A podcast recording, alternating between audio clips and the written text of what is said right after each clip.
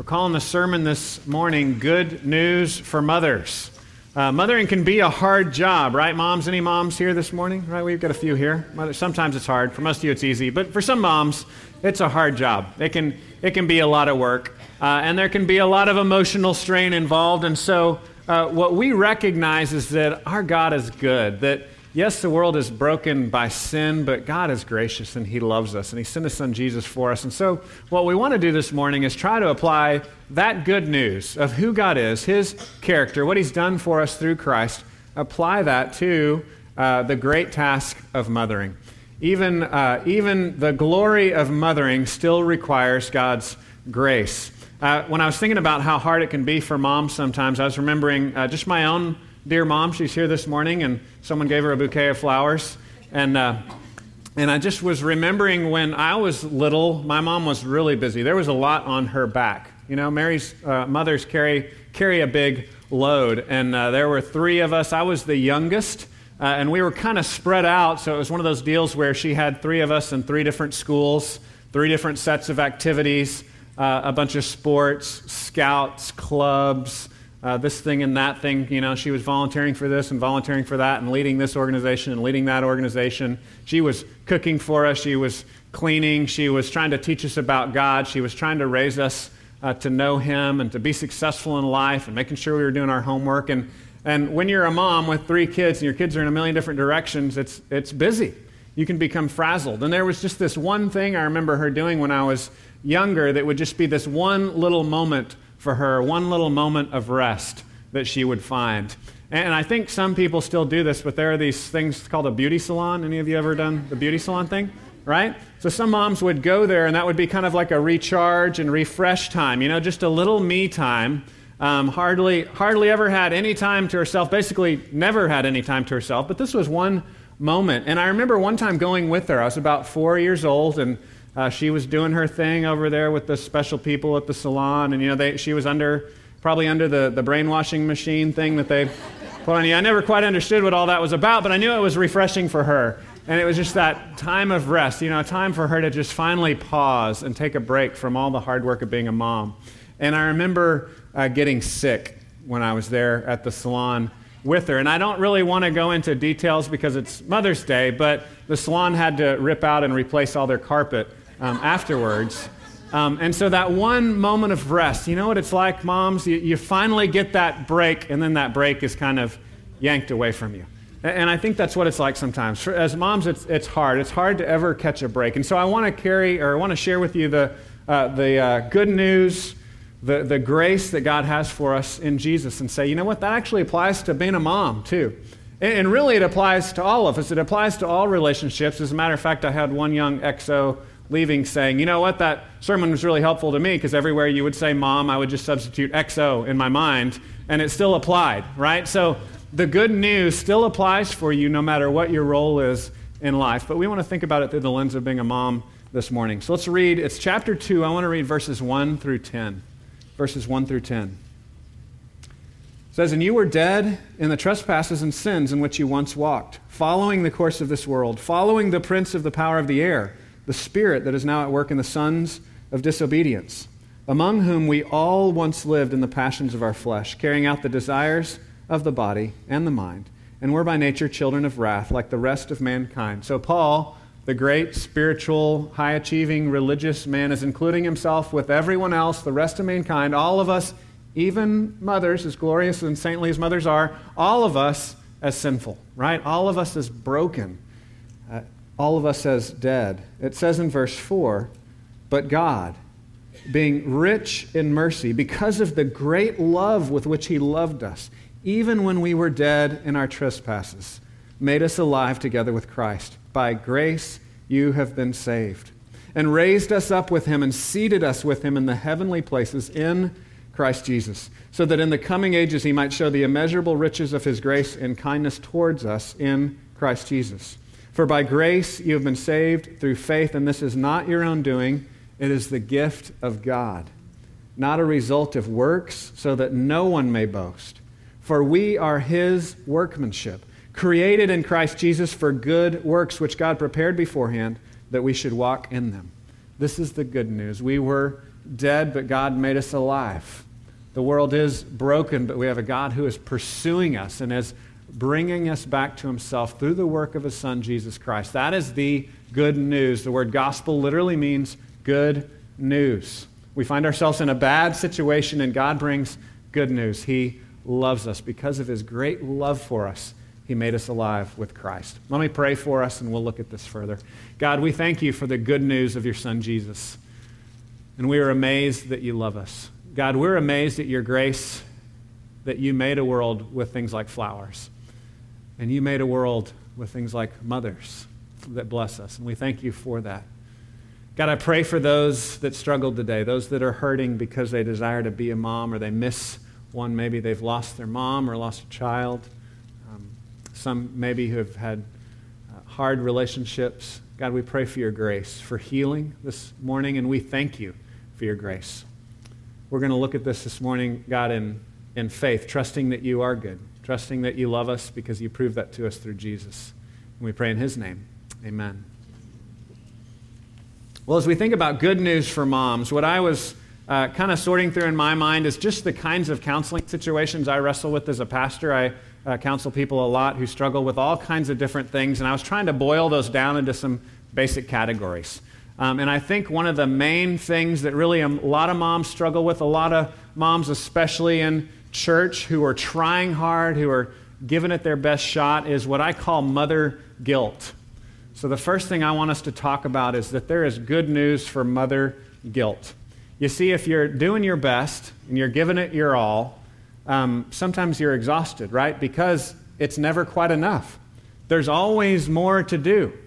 And today, also, there's this whole thing of, you know, like Facebook, where you look at another mom who's just run a marathon and homeschooled 15 kids and churned her own butter, and, you know, and you're thinking, do I measure up? You know, and we, we have this, this thing where we're, we're trying to, you know, add more to the scales. I have a picture here of scales. You're, you're thinking, well, I've, I've got to do this for him, and I've got to do this for him, and I've got to do that for him, and, and it's, it's just never enough. There's always more to do.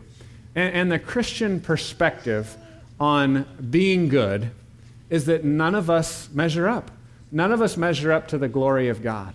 And so it's, it's bad news, but it's also good news, right? The bad news is, moms, that you're never going to make it. And I'm sorry, I know that, was, that may have been too much bad news for one morning. But the good news is, the good news is, is that God loves you. And, and you make it through Him, through His accomplishment for you.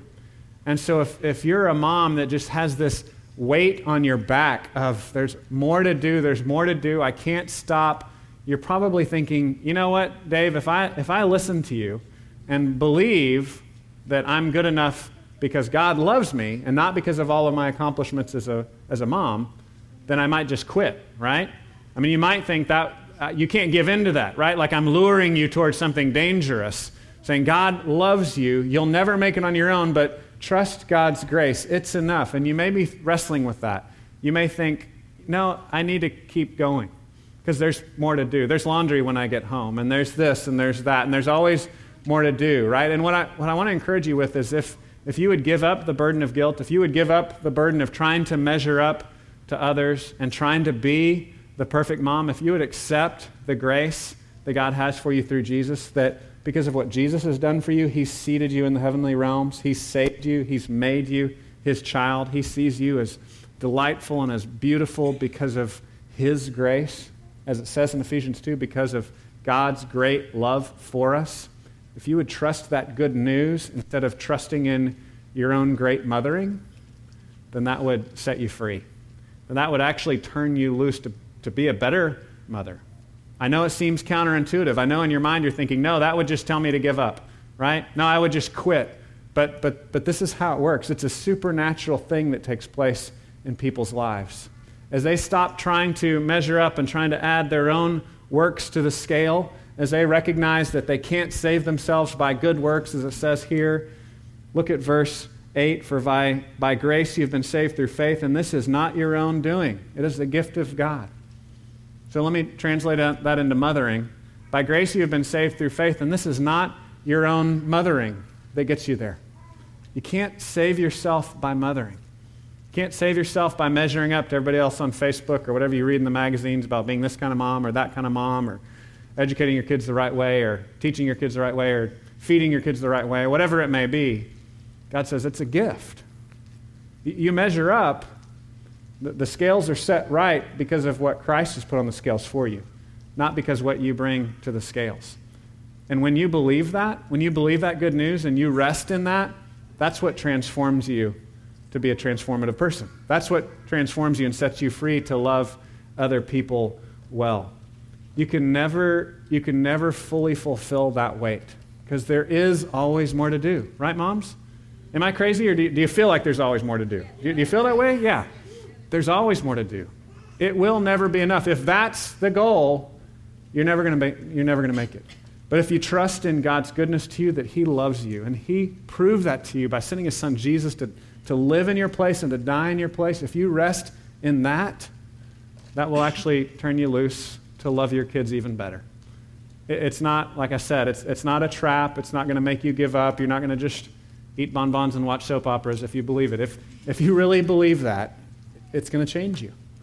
It's going to help you to love others it's also going to help them to know what's the best thing to love in life.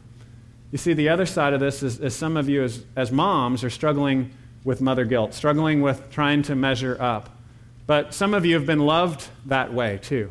You've been mothered that way. You've been mothered by someone who uh, their whole identity was based on performance. And so, for those of you that are struggling with being that kind of mom, I'm encouraging you to, to no longer see yourself as being secure or being okay because of your identity as mother, but see yourself as being secure and okay because of your identity as a child of God, because of what God's done for you by grace. But some of you, maybe you're not a mom, but you were raised that way, right? You were taught that by your mom. And so even if you're not a mom, you may have carried that into your workplace. You may have carried that into the way that you do your job. You may have uh, lived your life that way as uh, as a teacher or a doctor or a soldier or whatever it is that you do, you may be living your life under the weight of performance, under the weight of guilt, under the weight of those scales, saying, It's never enough, I've got to do more so that I can achieve, so that I can be approved. And this applies to you as well. You need to know that the gospel is the good news is that Jesus was approved for you. Right? If, if you are thinking that you can approve yourself by your work, by being a great mom or by being a great student or a great son or a great daughter or whatever it is, you're, you're seeking a self salvation. You're seeking to save yourself by what you can do, by your own works. And he says in Ephesians, it's by grace.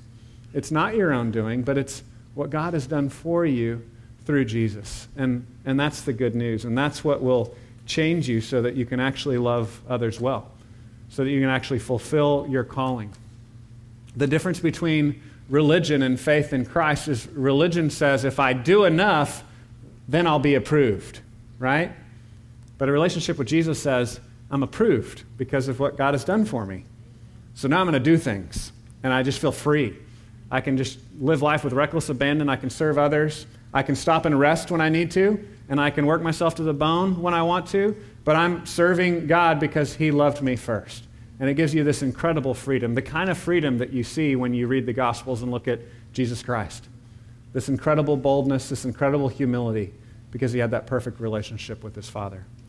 The, the next thing I want us to think about is mother absence. A lot of people have been hurt by mother absence. Some of you may be in the midst of repenting from that or trying to get back in the game. Maybe you've been absent. Maybe you've checked out as a mom and you're trying to renew, you're trying to uh, get back after it. Uh, maybe you had a mom that wasn't there for you. Either way, in the gospel, we have good news for mother absence. It's kind of hard for us to understand because statistically, it's much more common for dads to check out than moms. That's, that's part of why we glorify motherhood so much, is generally, statistically speaking, moms are the ones that are always there for us. Uh, but sometimes, maybe some of you have had a mom that wasn't there for you. Or maybe as a mom, you weren't there. And it's a hard thing to deal with. The, the guilt can be overwhelming. But again, the gospel is our hope. I have a picture here of a, of a mom walking out with suitcases. It's really hard to find a picture like this, like I said, because we have a lot more examples in pop culture of the man walking out, right? That's, the, that's kind of the picture we have in our mind. And some of you, you may not have really left and walked out, but maybe you've checked out emotionally, right? Maybe you've been self medicating. Uh, maybe you've been doing other things. Maybe you've been distracting yourself from being a mom. Maybe it's out of a fear of failure. Uh, maybe it's out of pain because you were abandoned. I, I don't know what it is, but again, the gospel, the good news of a God who loves us, is the answer to that. Um, just redoubling your efforts and doing better is not enough, but really trusting that God forgives you and has set you free from your failures, that's what's going to start you on the path to loving people well. And if you are hurting from a mother that was absent, being able to let go of that bitterness, being able to forgive, will only happen if you understand the forgiveness, the forgiveness of God through Jesus Christ. Jesus tells this parable of the unforgiving servant. I don't know if you remember this parable, but it's the parable where one guy is forgiven millions of dollars, and then he goes to another guy that owes him $100 and won't forgive him. And when the big master finds out, he says, Well, you're not really forgiven then. And what Jesus is showing us is that if you really recognize the gravity of the forgiveness that you have through Christ, how great that is, how weighty that is, you won't be able to help but forgive other people. It, it follows naturally that we would forgive those that have hurt us with a lesser debt. So some of you are struggling with bitterness. And again, the answer is to look at the good news of a God that loves us. The good news of a God who showed grace to us even though we turned against him, even though we've rebelled against him, even though we've sinned. He has given us grace. He's forgiven us. He's set us free. So if you're a mom that's checked out, if you're a mom that's been absent, the, the beginning point is repentance.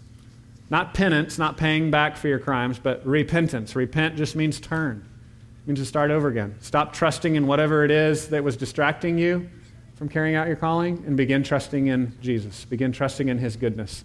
As we trust in goodness, no matter what our calling is, God turns us loose to love those that He's put in our life. And then also, if you've been left by someone, if you've been abandoned, you need to start with forgiveness.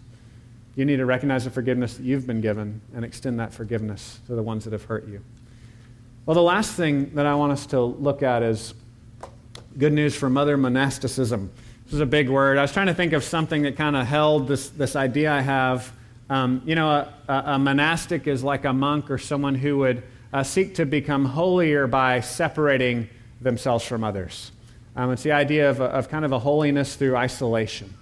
And, and I think because men leave their wives and families so often, that there's this backlash, there's this kind of um, power talk that we see in the broader culture where you say, I don't need a man, I can do this on my own, right?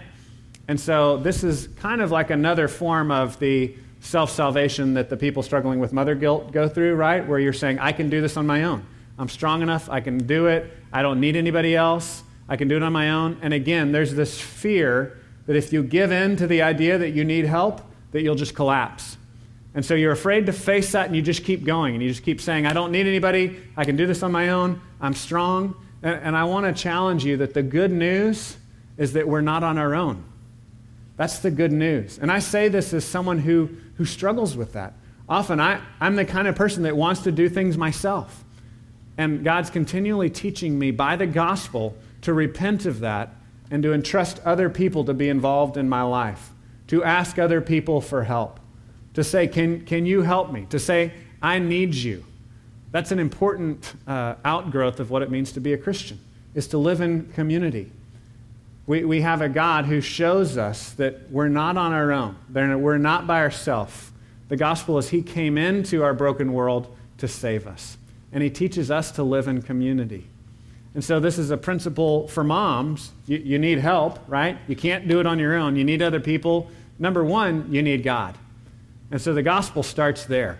You need God's help. You need His supernatural help. You need that supernatural Father to be involved in your life and your kids' lives.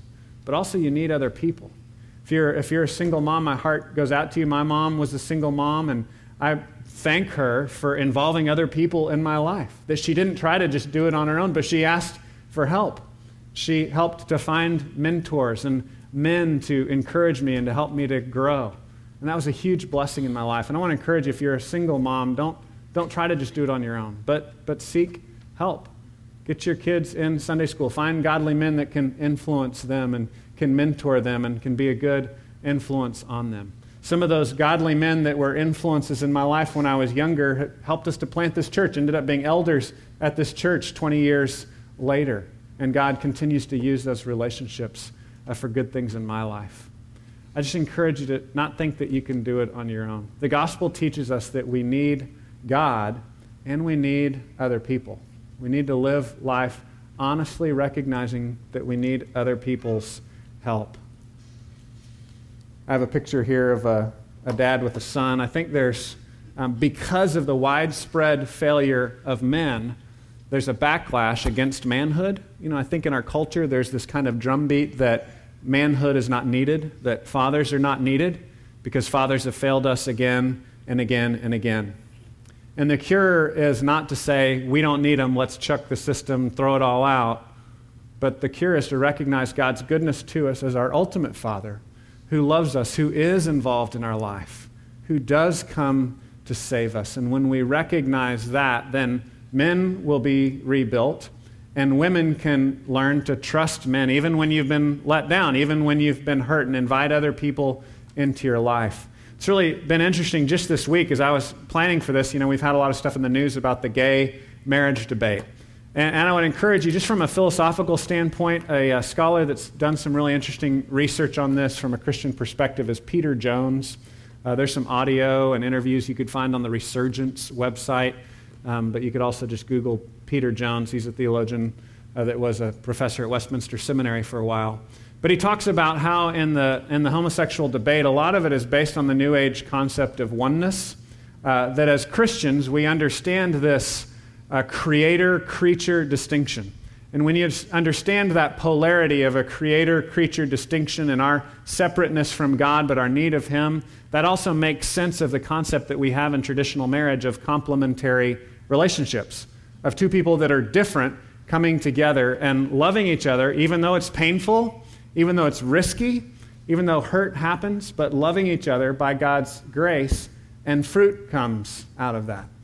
Uh, but we have a culture at this time that's saying, no, we don't, we don't like that system. We don't like this other thing. And, and we want to kind of rearrange God's design. Now, I, I want to communicate clearly that if, if you struggle uh, with homosexuality specifically, that, that we love you as our neighbor just like uh, we love anyone else that struggles with anything else. Uh, I believe that every time we make a choice to do something differently than God's plan for things, we're choosing another form of salvation other than God. We're saying, that this is my faith. My faith is in this. I'm putting my identity in this uh, pattern of living. And so I believe that's true of, of anything that we would do that's outside of God's will. It's really interesting, too. In Romans 1, 2, and 3, Paul talks about um, the sin of homosexuality and the sin of sexual immorality as well. Um, we would believe as Christians that God's design is for one man and one woman to be together for life. And so we would include, you know, everything outside of that design as, as falling short of God's design and God's will for us. But Paul talks about that and talks about the sin of homosexuality. And then uh, in chapter 2 and 3 of Romans, he turns and talks to the religious people. And he says, You know what? Your sin of judgmentalism and your sin of hypocrisy is just as bad as the sexual immorality in the pagan world. So, for those of us that are maybe conservative Bible Belt Christians that uh, may think that that's a special sin, we need to be clear that in Romans it's, it's pretty clear that all sin is sin. And, and that Paul describes certain sins as being characteristic of pagan society, but then he turns to the religious conservative people and he says, But you're sinners too. We're, we're all sinners. And that's where he leads up to the famous verse in Romans 3 that says, For all have sinned and fallen short of the glory of God. So, as Christian people, we don't believe that there's special kinds of sin or special categories. But I would also push back and say there's not certain lifestyles that you get to declare as your identity and say, you can't talk about this and it's wrong to ever say that you disagree with this. Because you could do that with anything, right? And I, I think that happens off, often with homosexuality. As if that's one thing that you can make your identity. Uh, but we don't apply that same thing to, to other kinds of sins or other kinds of struggles in life. I want to encourage you again that no matter what you struggle with, the choice is between trusting in God. Is He good? Or should I trust in this other thing, this desire, this habit, whatever it may be, to save me? What, what are you trusting in? That's the, that's the bottom line. And I think a lot of this confusion, again, has led to this concept that moms can just do it on their own. But they don't need other people, they don't need others. We can do it on our own. This concept of oneness. And I really want to encourage you, moms, to, to reach out for help, to, to get involved. And I see that going on in your lives. And like I said, I want to thank my mom for, for doing that in the way that she raised me and encouraging other people to be involved in our life. The first thing to recognize is that you need your Heavenly Father. You need a God to be involved in your life. But the second thing to recognize then is you need other people involved in your life as well. We need community. Well, I want to wrap up by just looking at the last verse of chapter 2. Ephesians 2:10 It says, "For we are his workmanship, created in Christ Jesus for good works which God prepared beforehand that we should walk in them." This word workmanship is a great word in the Greek. It's poema, and so, you know, we get our word poem. Paul's uh, in the ancient Greek, it wasn't limited just to writing or just to verse, what we would think of as a poem today. Had a, a broader sense, as it's translated here, of, of workmanship, of craftsmanship, kind of any artistic endeavor. But it's really amazing as we think about the beauty of, of how God made mothers and all the beauty that mothers bring into our life. Again, we're rooted in the good news here that because of God's grace to us, we are all God's workmanship. We are all a work of art that He has designed. He's given us good works ahead of time to do. He's prepared these beforehand, and because of His grace that He's shown us through Jesus, He's turning us loose to be His art project, to make the world a more beautiful place.